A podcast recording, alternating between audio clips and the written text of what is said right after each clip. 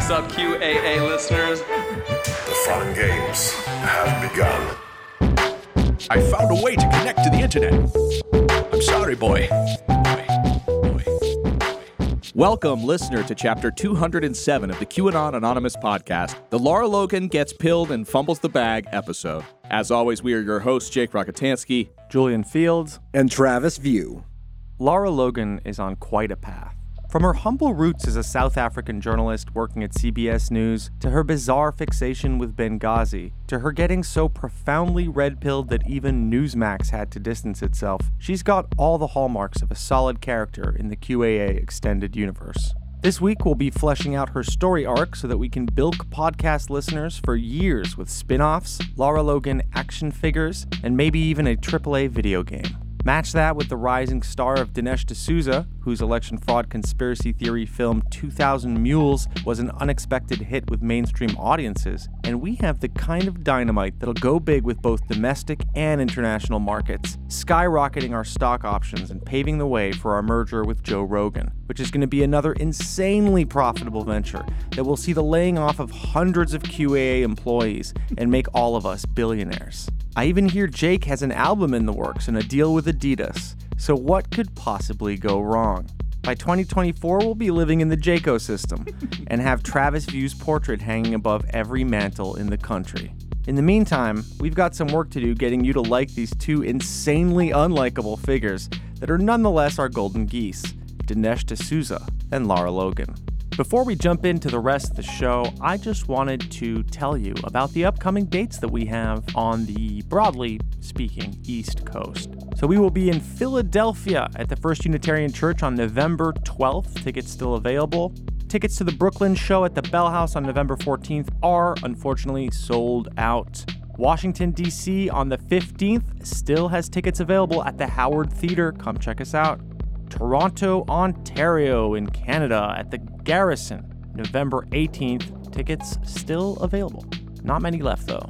Chicago, Illinois at Lincoln Hall, sold out on November 20th. And Minneapolis, Minnesota at the Parkway Theater on November 21st, closing out our shows for this year. We still have some tickets for that. Go check that out at tour.qanonanonymous.com, and we can't wait to see you out there. It's been real fun so far. Also, check out the Man Clan podcast by myself and Annie Kelly, which explores the online world of masculinity influencers and all the historical context and intellectual context that you need and want to find out why these people are saying these things to our boys. You can check that out at patreon.com slash QAnonanonymous. That includes access to the premium episode every single week, our entire archive of premium episodes, plus all 10 episodes of Travis Views' first season of Trickle Down and the ongoing Man Clan series. Dinesh D'Souza. On the last main episode, we discussed the massive judgment against Alex Jones and InfoWars and how that may affect how conspiracists behave. And I think we have our first big example of the fallout from that. It concerns the book version of 2000 Mules by Dinesh D'Souza. So, for those who are just joining us, 2000 Mules is the documentary that alleges a vast conspiracy between unnamed left wing nonprofit groups and paid ballot mules or traffickers who stuff vote by mail drop boxes in a plot to steal the 2020 election.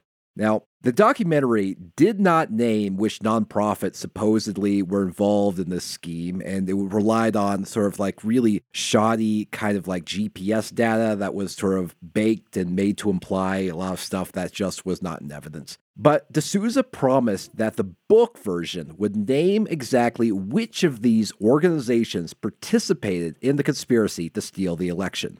Oh my God. So he's not just satisfied selling you this piece of shit movie. He wants you to go and buy the book as well so that you can find out more. I mean, this is, goddamn, my man is grifting. Yeah, somebody is whispering in his ear. Maybe it's just uh, one side of his mouth to the other side of his mouth. But uh, I think he's like, a book deal.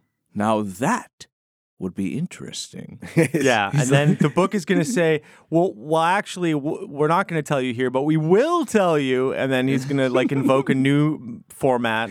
he's like, he's like, he's like, you get to the end of the last chapter, and he's like, and the one who orchestrated the plan is find out in the 2000 Mules video game, which will be releasing on PlayStation and Xbox in November of this year. It's going to be like a wave-based FPS where 2,000 mules come a- at you. You play, you play as a as a ballot box. You're the ballot box. You're the ballot box. You against upgra- 2,000 mules. Yeah, you upgrade the security on your slot. Mm-hmm. Um, yeah, it's just like a bunch of Antifa, just just waves and waves coming at you. Yeah. In the dark of night, just creeping with their ballots, trying to shove them in your mouth. But you're a mimic, so you have like the teeth, and your legs Yeah. spring up when the fucking mules arrive, and you start tearing your way through them. Yeah, or if like somebody defeats you and actually opens the chest, it like transports you to like Dinesh D'Souza's basement. We really need Travis to save us from this video game tangent. So what happened was just before the release date of the original version of the book, the publisher Regnery issued a recall, though some copies of the book did reach bookstores. So D'Souza and Regnery did not give a reason for the sudden recall. Instead, they blamed an unspecified publishing error and declined to answer questions about the mistake. But the error was significant enough to cause uh, Salem Media, which is Regnery's parent company, to lower its corporate earnings estimate because it was so costly. Wow. Apparently, um, even True the Vote distanced themselves from the book. They issued this statement to NPR. True the Vote had no participation in this book and no knowledge of its contents. This includes any allegations of activities of any specific organizations made in the book. We made no such allegations. All right, this sounds like a lawsuit. This sounds like a potential. uh, They they wrote something they published in the book that you know once in print, uh, you, you know, especially if it's not not true. Um, True the Vote is touching no royalties on this project and as such denies any involvement. yeah. Yep. we're, we're not getting a dime from this, so it's not worth it to stick our neck out. So, a revised edition of the 2000 Mules book was finally made available, and uh, NPR they they acquired an old version of the book and compared it against the new version, and they noted a few uh, pretty significant changes. Uh, for example, D'Souza had previously described left-wing nonprofits as doing vote trafficking. That was the phrase that they, he used. Mm-hmm. Okay. The newly released book uh, tones down that phrase to merely potentially storing ballots. Uh, Mm. So the book is even weaker. You have to pay for the book to find out that the story that's right. sucks. Man, God bless the poor son of a gun who had to read both of these books Yeah. line by line and go through and find Mhm. what changed. God help that young person, What whoever they were. You mean The original manuscript Oh, right. and the Yes. and the and the you know the edited one. God, yeah the sounds lawyer, like a terrible job. Yeah, the lawyer's assistant, yeah, or the clerk? Yeah, it's a clerk. It's, it's nobody. Nobody making any real money is going to do that kind of horrid task. Hey, Dinesh D'Souza, line reader clerk, come on the podcast. Come on the pod, please. Oh my God, we'd love to have you. We'll pay you. Uh, uh, we will not pay. We you. will not. We will not be paying you. Jake Rockatansky will be, maybe we'll pay you out of his own pocket. We will potentially human traffic you. I love that though. Of course, they were like trafficking, trafficking. It's a it's a word that gets a lot of traction. Uh, so let's just use it for all of the things: vote trafficking and uh, what abortion trafficking, and uh, uh, well, you know what what else could they apply this to? By the way, uh, I, do want to mention that the, the reporter at NPR who was involved in this is named uh, Tom Dreisbach. And um, he he apparently he drove around from like bookstore to bookstore trying to find a copy of this book before finally coming across it. Well, God bless his soul too, because I know, uh, as somebody who was an assistant for many years, driving to multiple stores to find a particular item uh, can be a little bit taxing on the old brain. So the original version of the book names specific nonprofits supposedly involved in the scheme, but those have all been removed in the actually published, uh, released one. Now, in lieu of listing specific groups, D'Souza writes, True the Vote shared their names with me and has offered to make them available as needed to the appropriate law enforcement authorities. So he stands at the ready should the FBI come knocking at his door. It says, Thank you, Dinesh, for saving the Republic. Now, you can't know exactly what on inside of Regnery that prompted this sort of this very drastic response, but it, I think it's I think it's reasonable to speculate that lawyers uh, inside the company saw what happened with like Fox News over the Seth Rich lawsuit settlement, and they saw what happened with Alex Jones and the Sandy Hook uh, judgment, and they just did not want that heat. Uh, in fact, they decided Yeah. that the financially prudent thing to do was like take the hit from like recalling the books and doing a revision and doing a reprinting and in order to avoid the risk of a serious lawsuit. So, you know, that's that's an interesting so funny. development and I think it's a it's a positive one. If uh if, you know, these companies decide that, you know, there actually is cuz you know, I think that, you know, money is the only language that these people speak or understand. So, uh, yeah. So, if they decide that they're actually cost to outright lying about people, then maybe it will prompt them to scrutinize their own claims a little more closely. I should note that uh, you know, despite that, I mean the the damage done by 2,000 Mules has already started to manifest because we're starting to see most prominently, we're seeing this in Arizona. So there have been armed men wearing tactical gear monitoring Maricopa County's Dropbox in Mesa. This is the site in uh, Arizona where you and I, Julian, started, started to see the Stop the Steal movement really start to grow. Yeah, that's a great place to hang out with uh, one's guns and, and pals and maybe put on like a Hawaiian shirt. So these intimidation tactics have already sparked two separate lawsuits. According to one of those lawsuits, the people accused of voter intimidation are influenced by 2,000 Mules. This campaign of intimidation is predicated on lies. Defendants have promoted and fixated on a thoroughly debunked conspiracy theory that so called, quote, ballot mules illegally, quote, stuffed ballots in drop boxes during the 2020 election. The theory arises from a widely viewed 2022 disinformation film, 2,000 Mules, which falsely claims to show evidence, including surveillance footage, of the so called, quote, mules illegally depositing ballots in drop boxes. In reality, the film, which has been roundly discredited by experts for its flawed analysis, presents images of innocent voters lawfully casting their ballots and uses their images to peddle a dangerous conspiracy theory that has done untold damage to those voters, their families, election workers, and trust in the electoral process. I can't wait for Pixar's 2000 Mules about a an island of donkeys. So I mean, this is exactly the okay the impact of 2,000 Mules that I was worried about. Is that like you know it will obviously do nothing to help secure elections as uh, you know as it exists in the the minds of conspiracists, but instead will lead to the intimidation of innocent voters and probably decreased turnout because no one likes being intimidated. This is not the only act of voter intimidation that's been reported on in Arizona.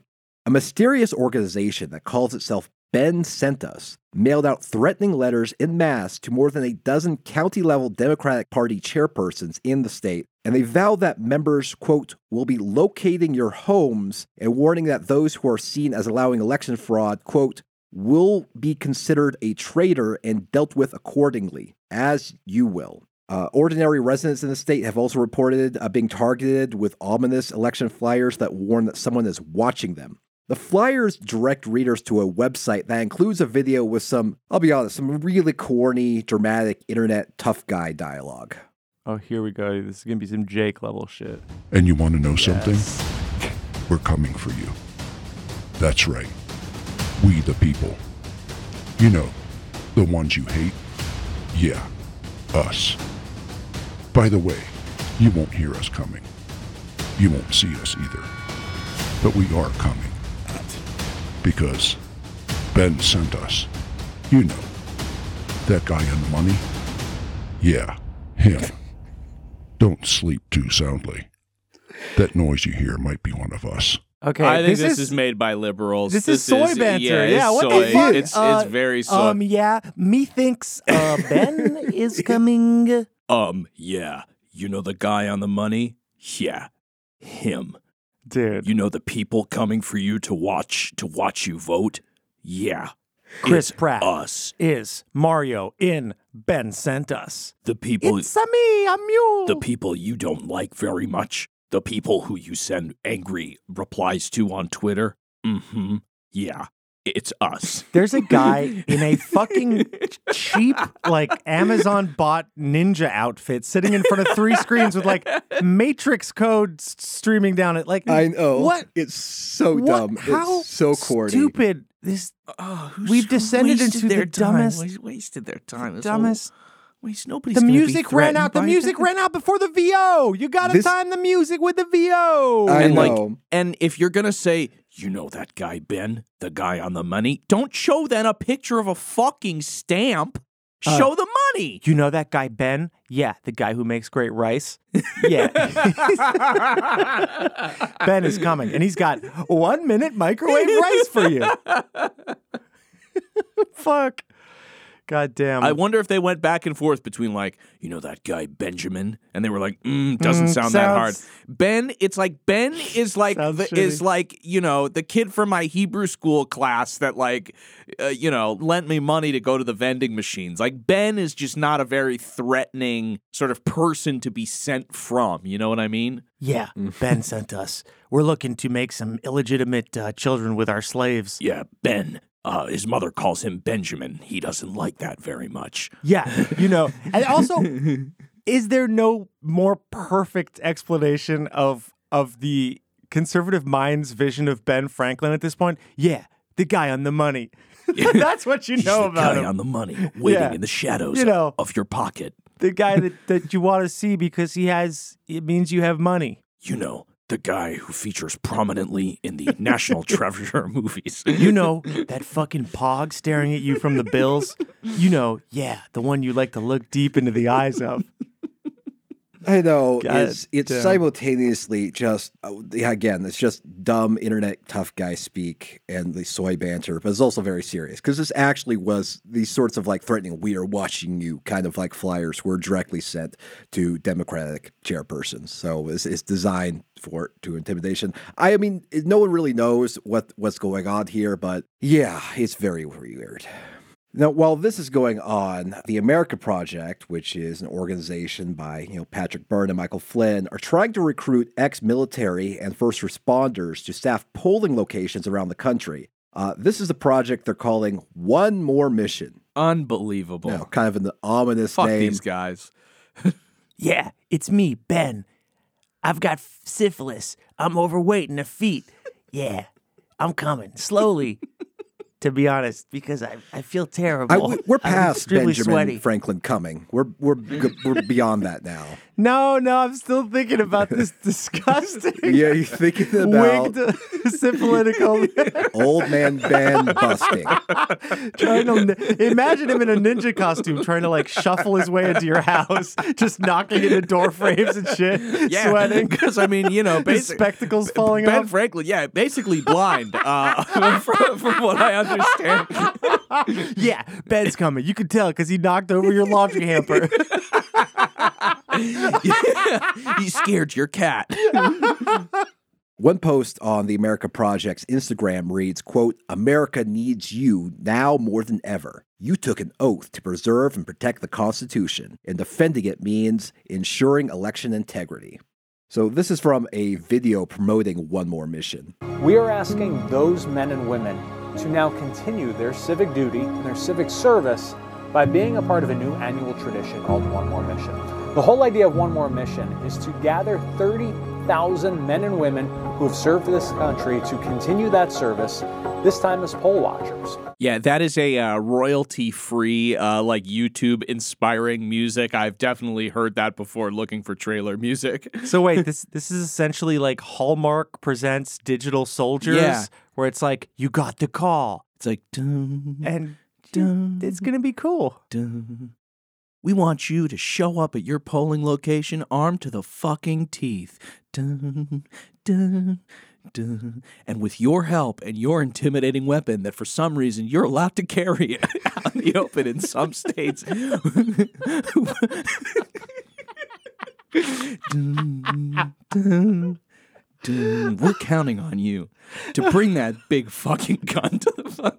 All right, all right, enough, enough. It's not a funny bit. Oh But, my like, god! Imagine the military giving you one last call, and it's like, yeah, you're gonna go and like annoy people and wear like fucking badges, and But maybe you'll is- make a homemade sign about This is- Sharpie Gate. This is like what um uh, uh John Schneider in the movie we did for premium Yes. is like waiting for. Yes, He's like waiting for it. that call. becoming annoying. That's Yeah. it. It's like become annoying. It's like because I think the majority of people here, their one last mission will just be to bother people Mm-hmm. in the street, bother strangers, and yell political things at them that maybe those people don't even understand because they're not as like brain poisoned Yeah. as you. You know. Well, it, it sucks because like both sides do this. But uh, coming up to the election, there, you know, each sort of messaging is like, "Now is your chance to preserve democracy one more time." Except the people on the right like actually have the guns and they actually like will show up to the Yeah, to the the left thing. is just vote. Yeah, the left will just go out and vote and maybe like tell a couple friends. Maybe they'll make a couple posts about it. Yeah, I guess my point is is that you know as we're coming up on uh, this midterm election, we're in a unique position in which the guy who won, who lost the uh, the last election,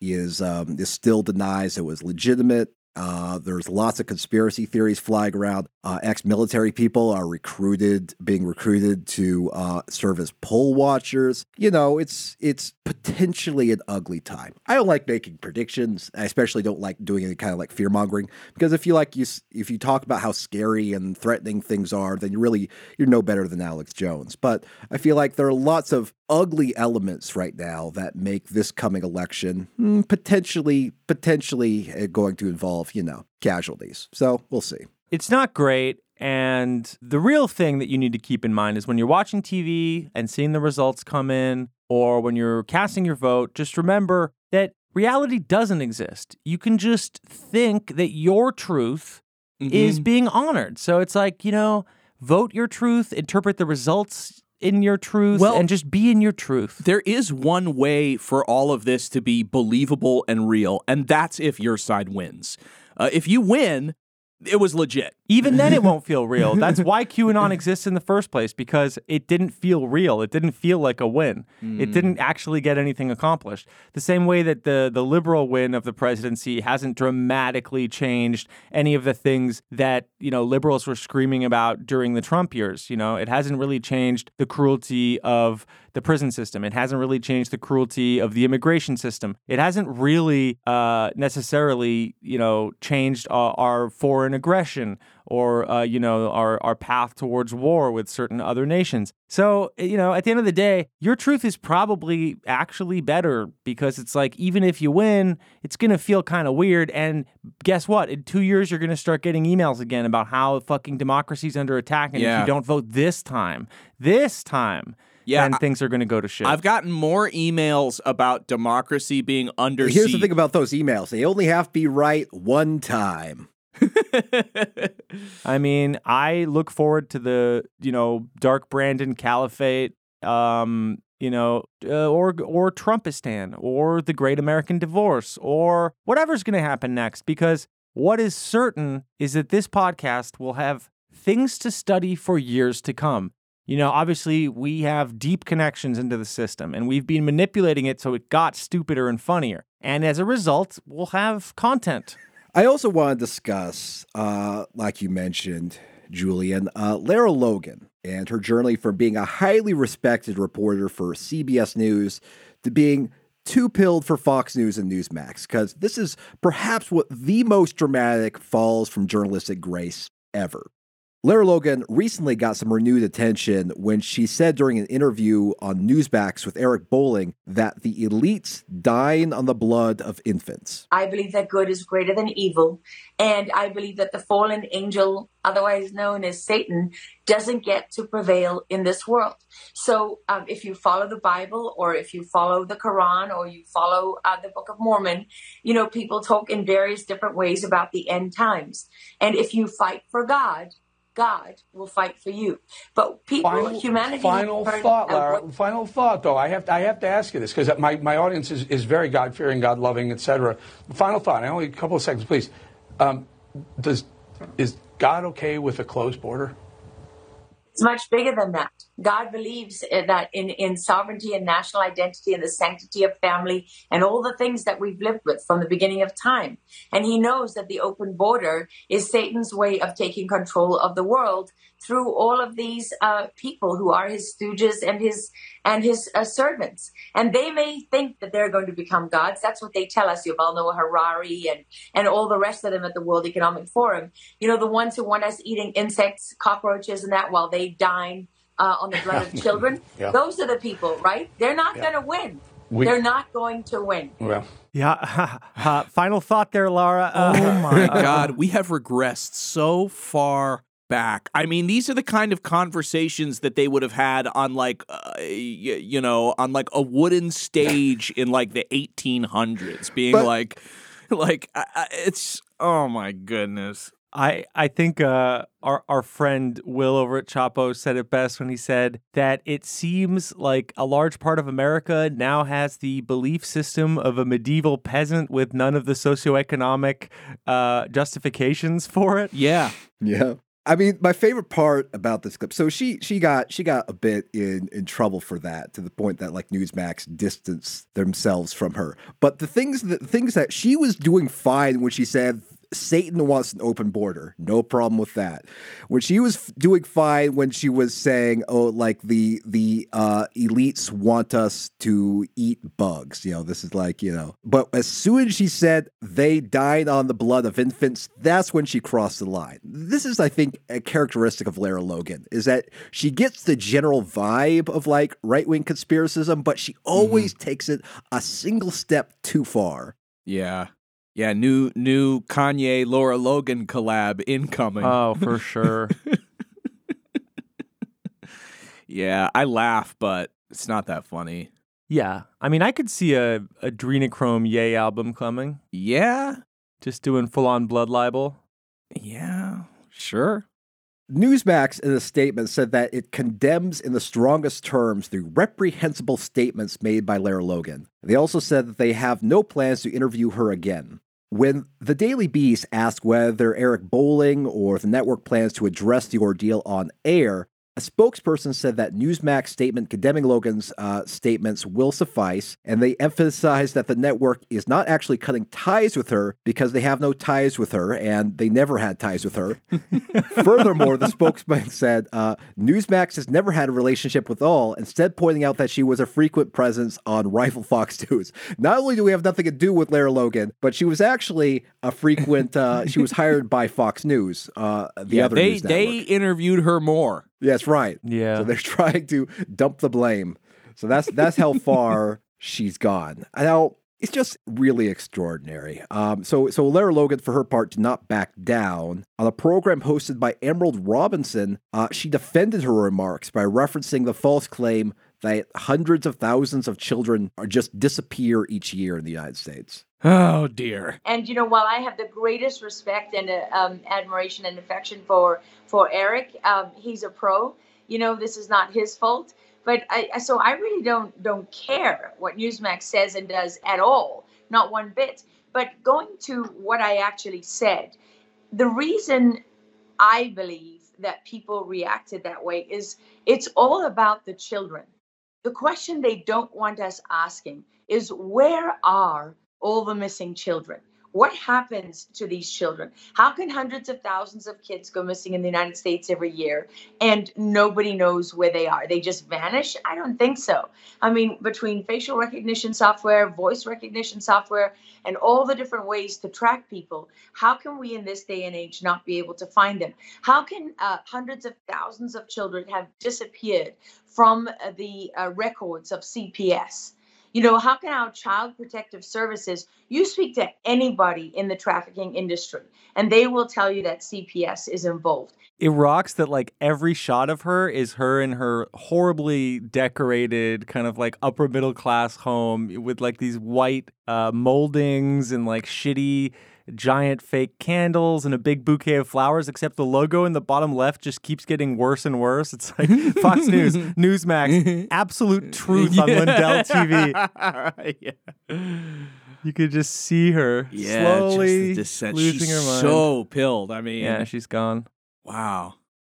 So it wasn't always like this. Um, at one point, Lara Logan once had a dream career for any journalist. She had a lucrative network news contract, the respect of her peers, and a hefty collection of awards. So I was really curious how the hell it got to this point. Uh, so I, you know, I kind of reviewed her history of reporting, and what I found that she was, uh, she is a woman who could have had it all, but she fumbled the bag big time, not once, but twice. So Let's start at the beginning. So she came from a well off South African family, one of three children, but uh, it was torn apart when her father, a textile importer, confessed to having a child by another woman when Logan was eight years old. She says that she got her start in journalism in the late 80s while still in high school. I started out in South Africa as a print journalist um, when I was 17 and still in high school. I um, you know, I pretty much thought that I was going to be, you know, making tea and cleaning up after people. Um, when a, a, a, veteran journalist said, you know, I went up to her, she came to speak to us at school about the extra parliamentary political activity of um, women in South Africa who were um, fighting apartheid, and um, which was a system of racial division and oppression in South Africa. And um, and she gave me, you know, the opportunity. She was like, "Well, come by the paper." And um, you know, the news editor had a cigarette butt hanging out one side of his mouth, and he had pockmarked skin, and every second word was a curse word, and you know, a cup of uh, cold coffee in his hand all the time. It was a real one, uh, you know, real old school newsroom. When I went there, that was in 1988. I think mm. that was wow. It seems a long time ago.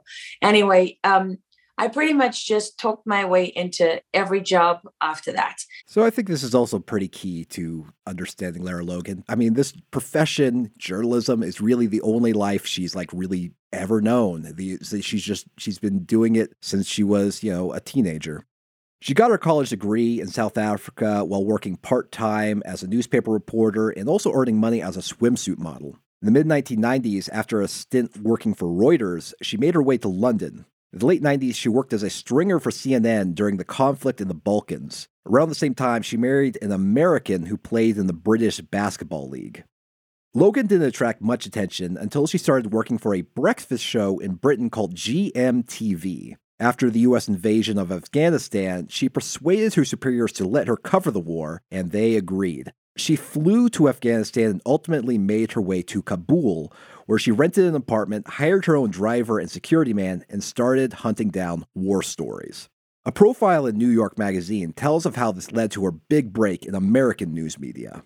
The trip to Kabul quickly paid dividends. Logan started reporting for CBS as a radio stringer. In November of 2001, when the Taliban's grip on the capital was loosened, there were no CBS reporters on hand except Lara Logan. She found a satellite and made a segment for the evening news. Producers in New York had never laid eyes on Logan, but when she appeared on screen, she instantly caught the attention of the executive producer of the CBS Evening News, Jim Murphy, who phoned CBS News president Andrew Hayward to alert him. Initially, Hayward didn't act on the tip and was soon in the position of having to bid for her contract against every other network that noticed what Murphy noticed a captivating beauty with a smoldering presence in the war zone. Logan was picked up by a powerful agent, Carol Cooper, and soon had a full time contract at CBS for a reported $1 million, which included work at the Wednesday spinoff of 60 Minutes. While at CBS, she earned a reputation for being fearless, bordering on reckless. Someone in her security detail was shot during a trip to Pakistan to see an Al Qaeda training camp. After a time, cameramen in the London bureau of CBS News refused to work with her, fearing that she would get someone killed.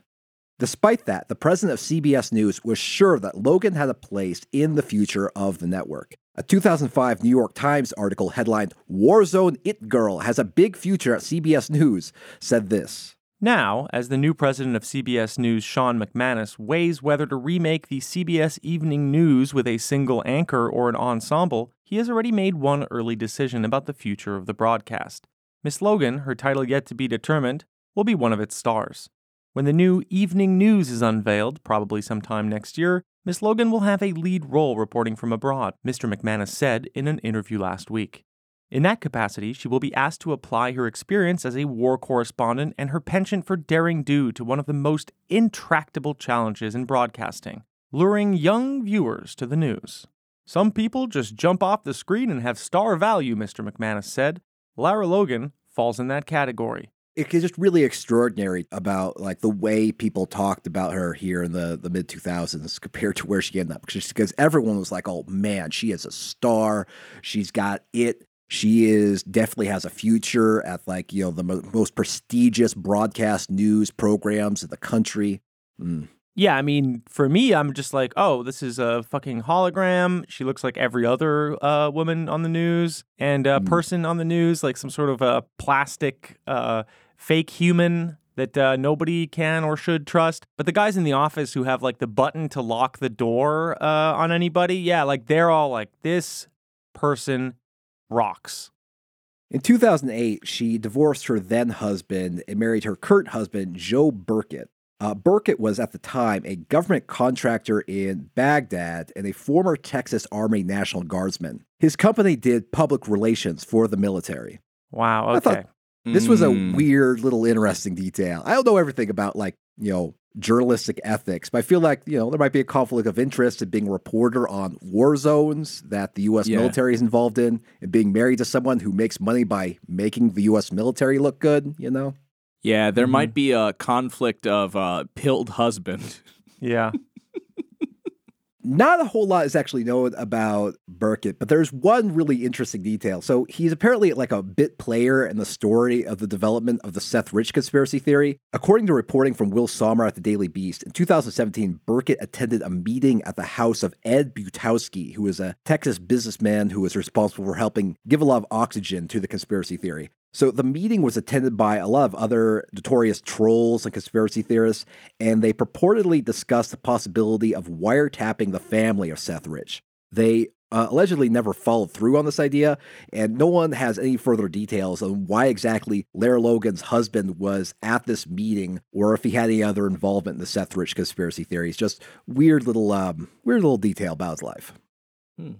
Now, I don't want to linger on this point, but um, one of the most reported events of Lara Logan's time at CBS News was her horrific sexual assault in Egypt. This occurred in 2011 when she was reporting on the fall of the government of then President Hosni Mubarak. While among a group of men celebrating in Tahrir Square in Cairo, she was ripped away from her producer and bodyguard by a group of men who tore at her clothes and groped and beat her body. She estimated that she was assaulted for about 25 minutes before being rescued by a group of civilians and Egyptian soldiers. I mean, she talks, she's very, very open about this. I remember that's when this was like all was was all over the news, and there was the they had videotape of her being ripped away, and and yeah, I mean it's fucking awful. Yeah. Yeah, yeah, really, really, really wretched stuff. Um, but yeah, she she has discussed it um, extensively for anyone that really wants to learn more. But what really contributed to Lara Logan's downfall as a respected reporter is her botched uh, reporting on the attacks on the American diplomatic compound and CIA station in Benghazi, Libya. So what, what happened there? So four Americans, including U.S. Ambassador Christopher Stevens, uh, were killed. This incident was potentially politically explosive because Republican lawmakers claim that President Barack Obama uh, and Secretary of State Hillary Clinton had left the mission in Libya exposed and without the military presence needed to fend off an attack.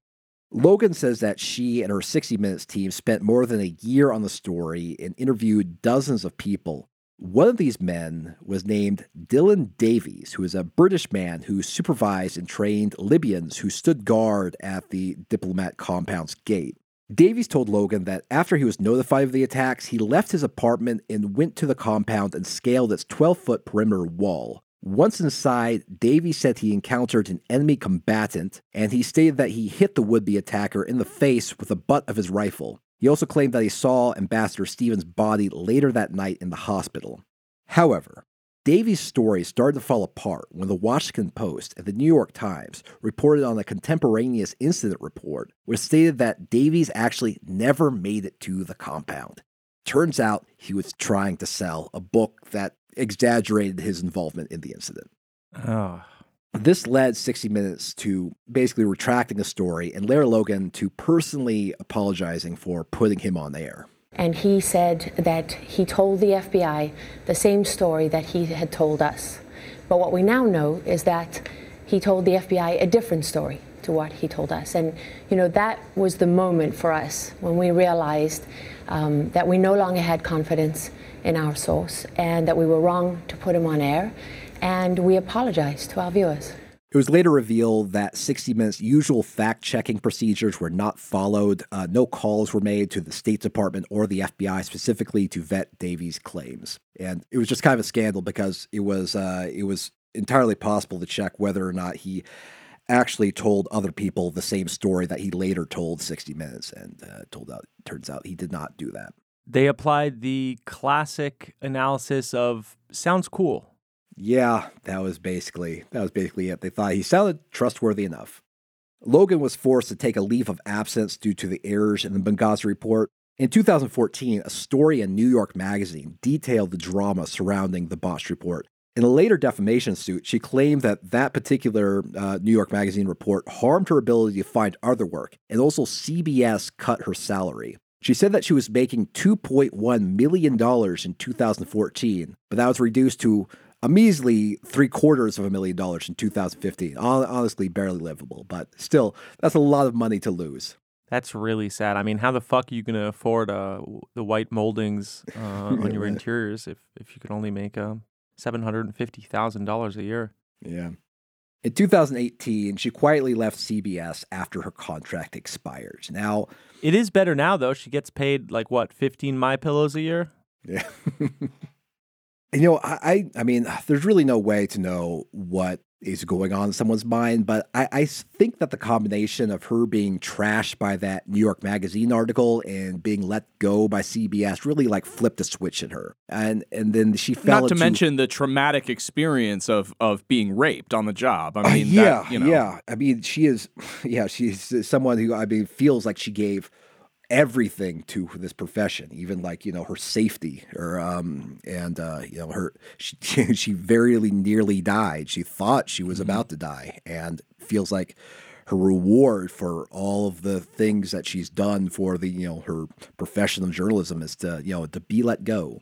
Well, and then you also have this idea of somebody going from being the golden it girl, you know, to having to go on national and television and apologize for, you know, a major mistake. Um, I'm going to say we should just stay away from calling war reporters it girls. Yeah. Now, she started on her path towards right wing kookery pretty innocuously. Just three short years ago, she made comments on a podcast saying that there was a liberal bias in media and that reporting standards had slipped in the age of Trump. But in this country, 85% of journalists are registered Democrats. So that's just a fact. We have few conventions, if you like, because they're not really rules, but that you need at least two first-hand sources for something, right? Those things help keep you, um, you know, keep your work to a certain standard. Those are, those standards are out the window. I mean, you read one uh, story after another or hear it, and it's all based on one anonymous administration official, former administration mm-hmm. official, right? I mean, that's just that's not journalism. That yeah. sorry, that yeah. is absolute. Now, I think what's really interesting about this is that like this is again pretty mild. This is like like Tucker Carlson is about you know ten notches more extreme than this kind of this kind of rhetoric, right? I mean, if she had just stuck with like, hey, you know, mm-hmm. uh, the the stories about Trump are kind of thinly sourced, she could have had a very great career on Fox News, but she went down a uh, darker path. In 2020, Logan was hired by Fox News to do a series of shows on their online streaming service called Lara Logan Has No Agenda which is yeah. Okay. Yeah, kind of that I mean, kind of suspicious name. And that's when she started falling for obvious hoaxes about Antifa.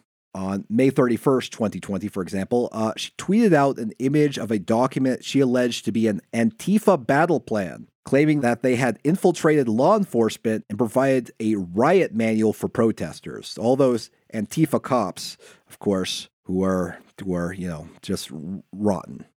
The document, however, was merely a recirculated version of a hoax that was first peddled during the April 2015 Baltimore riots over Freddie Gray's death in police custody. Uh, the document is not real. The following day, Logan posted a picture of a tweet purporting to come from a national Antifa group threatening to terrorize majority white neighborhoods. The tweet she cited said, quote, Tonight's the night, comrades. Tonight we say, fuck the city, we move into the residential areas. The White Hoods and we take what's ours. And then it, they included a black raised fist emoji. This obviously was also not real.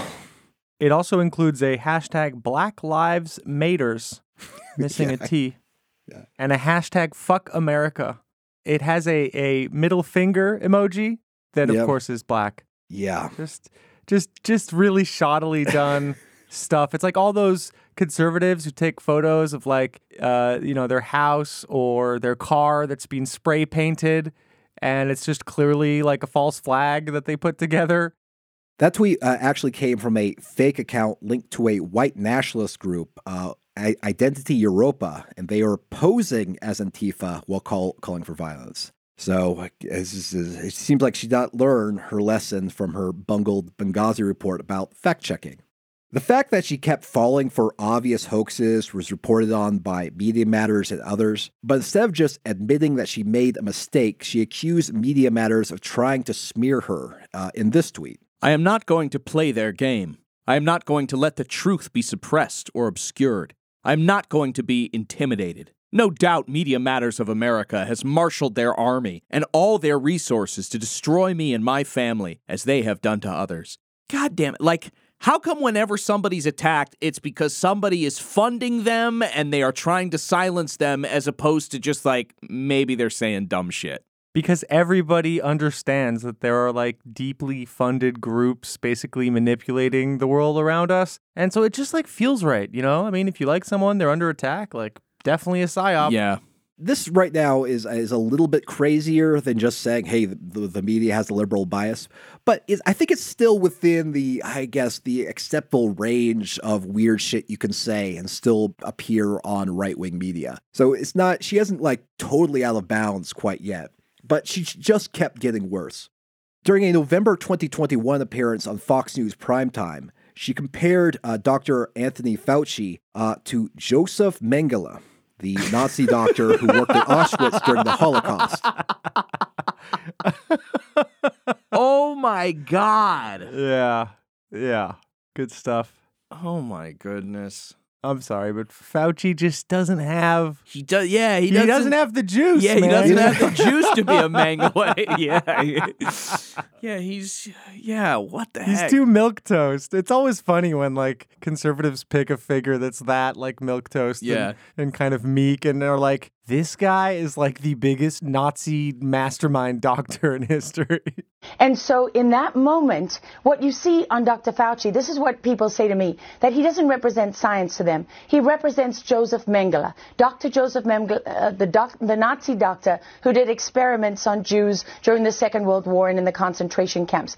And I am talking about people all across the world are saying this. oh boy, the two Fox News broadcasters are like, it's you know, it's gotta suck uh, being an anchor on Fox News to some degree because anytime you have a guest on, you've got a seven out of ten chance that they're just gonna pop off with some really bizarre, fucking potentially get you in trouble kind of shit. Oh yeah, your entire job is to keep a completely straight face, to have no reaction when someone does like crazy out there stuff. So Logan's comments were panned by a number of Jewish groups and the Auschwitz Memorial and Museum. Um, when you're fighting with fighting with them, you know you're not in the right path. Uh, she was also reportedly dropped by her talent agency following the comments. On an interview on the Eric Metaxas show, she said that she was pushed out by Fox News. Did you feel that you were pushed out or did you step away? No, I was definitely pushed out. I mean, there's no doubt about that. They don't want independent thinkers. They don't want people who follow the facts regardless of the politics. You know, I always say I don't belong to any party. I don't belong to any one side. And while people, um, you know, they want to cast me as the darling of the right wing and so on and so on, I really don't worry about media organizations who for years have reported false stories. Why should I care what they have to say? Why, when someone goes to the far right, do they say they don't like either side? I mean, it is so funny. It's like, no, you you like one side too much. Yeah. It's always it's always the same thing. Fair and balanced, no agenda, right in the center. It's like, oh, so you are a far, far right lunatic. It's just for some reason that's Yep. always a red flag. it, it- the funny thing is, this, I think it's another good example of like where for some reason Lara Logan she she gets the gist of like you know the narrative she should be pushing if she wants to be a right wing pundit, but she doesn't know where the line is, right? Because if she said Dr. Fauci is uh, evil, if you even said Dr. Fauci should be fired and arrested, like they she would be fine. Instead, she took it that step too far, and then she got dumped by Fox News. Earlier this year, she appeared on the Charlie Kirk show and said that vaccines are killing people, which prompted Charlie Kirk to try to cut away from her to a break. Look at what we have comorbidities. The vaccines are killing people. So, you know, while some So- people may believe that they're we gotta get to a break. They're right, they're saving some people. They're actually murdering people. This is, you know, genocide by government. Right. So we got to get to a break, Laura. Again, she Too pilled for Newsmax, Too pilled for Fox News, Too pilled for like independent, sort of like you know Charlie Kirk show. Uh, she's just going spiraling down. So now that now that basically her her home is like QAnon shows. She's too honest, man. You know, she's just too honest. You know, they're in, you know, Charlie Kirk is talking with his producers after the segment, being like, man, you know, she can say that kind of stuff. She just has to sort of say it in a way that, you know, uh, sort of uh, backs away from f- total responsibility like we do. Like, she's just, she's not media savvy enough to hang with with with anything any far right content that's like above the QAnon swamp. On a recent interview with the QAnon show And We Know, Lara Logan claimed that the theory of evolution was financed by the Rothschilds, which is not true. I mean, when I found out, does anyone know when who employed Darwin, where Darwinism comes from? Uh, go ahead. well, I mean, you know, look it up. The Yeah. Rothschilds. Yeah. It Yeah. goes right back to 10 Downing Street. All the way. And the same people who employed Darwin. Mhm. And that's when Darwin, you know, wrote his theory of evolution and so on and so on. And Right. I'm not saying that none of that is true. Right. I'm just saying Darwin was hired by someone to Mhm. come up with a theory. Jesus Christ. Come what on. What the fuck is she reading? It's it's one thing. It's one thing to say, you know, Fox News was hired by uh, someone to oust her, or you know, whatever. But to go all the way back and say Darwin was Darwin was was at the end of the puppet strings of the Yeah. like. That's oh my god! Yeah, what is she reading? I want to know. Yeah, she's reading some deep, like, Yeah. white supremacist lore. Yeah, I bet her. I bet her websites. I bet they look bad. I bet they look like GeoCities pages. She also has her own, I guess, self produced show. And on it recently, uh, she claimed that the United States was founded by people who were fleeing the influence of the Rothschilds. The audio quality on this clip is abysmal. But again, this appears to be a totally self produced show of hers. If you go back to the founding of this country back in 1776, right? And you look at how this country was founded, you had people who were escaping the reach of the Rothschilds and, you know, the um, central bankers of today, those old families. You had them uh, break free of their clutches and head for the colonies, right? Head into uncharted waters. And the Illumins at the time, which is the hierarchy of the Illuminati, they allowed that to happen. They had people watching this um, experiment to make sure that if it indeed did succeed, that they would have the ability to influence it and control it. Wow, she's bordering on uh, uncoverable for a podcast. Uh, the sound is just so fucked up. Yeah, right. She she is just rambling about it. It sounds like weird, deep Nazi lore, frankly, um, and a, a- just bizarre, horrible sound quality. Uh, I mean, it just I just want to just again like like 17 years ago, like the New York Times was writing about what a bright, incredible future in broadcast journalism she has, and now she's here. Let this be a lesson to all who listen. You know, yeah, you've got 20 years ago, you're on, you're, you, you know, you're the top pick, a million dollar contract, million dollar contract, you know, to be, you know, sought after by all of the major media news organizations. You're on the morning shows, you're on the evening shows. Your sound quality is excellent, your picture quality is fantastic. And now, uh, due to an unflinching belief in conspiracy theories, your audio sucks, your picture quality sucks, you're rambling about like ancient Nazi lore uh, to you know, I have to imagine that the size of the audience is is not what it was in the 60 Minutes days. No, it's not. I think it's uh, you know, it's it's, it's I feel like this is another casualty of being deeply pilled. Well, and because of the, you know, sort of conspiracist sort of mindset, you know, the the reason for this is oh, well, I'm being suppressed. I'm being suppressed and and you you take on the role of this resistance sort of broadcast underground radio you know? I'm i'm getting this out. I have to do it on my own. You know this is all self-funded now. It's you know i am the last voice. You know you are you're woody harrelson on the mountain as the volcano explodes in the 2012 uh, john cusack movie. Like if there isn't a more stark sort of portrayal of the descent uh, from from grace, uh, you know, uh, that's caused by latching on to wild conspiracy theories, you know, especially far right ones. Uh, I, I don't know one. Thanks for listening to another episode of the QAnon Anonymous podcast. You can go to patreon.com slash QAnon Anonymous and subscribe for five bucks a month to get a whole second episode every week, plus access to our entire archive of premium episodes. Listener, until next week, may the deep dish bless you and keep you. It's not a conspiracy, it's fact. And now, today's auto cue.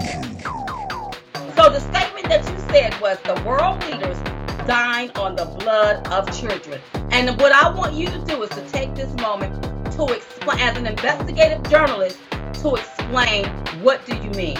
Well, first and foremost, um, what I want to tell you is that it's all about the children, right? And I said that because I am currently working on a four part series. When I relaunch my show, I'm working on a four part series on child trafficking. And when you start to go uh, into this very dark world of trafficking, you learn about a lot of things that many people don't want to accept and many people don't want to face and many people don't want to believe is true. But my job as a journalist is to follow the facts regardless of where they take me. I couldn't care less about politics. I am not defined by Democrat or Republican or left or right. They they try all the time to, to put me in a little box and it never sticks because it's completely and utterly untrue. And what I care about is understanding number one, what has happened to all of these missing children? How come hundreds of thousands of children go missing every year? How come they go missing in child protective services and in their custody? How come so many of the kids, 70, 80% of the kids that end up in sex trafficking, have been through the foster care system? This is not okay. And when you start to go and investigate this and you learn the details of it, they say the devil is in the details. And that is true both literally and figuratively.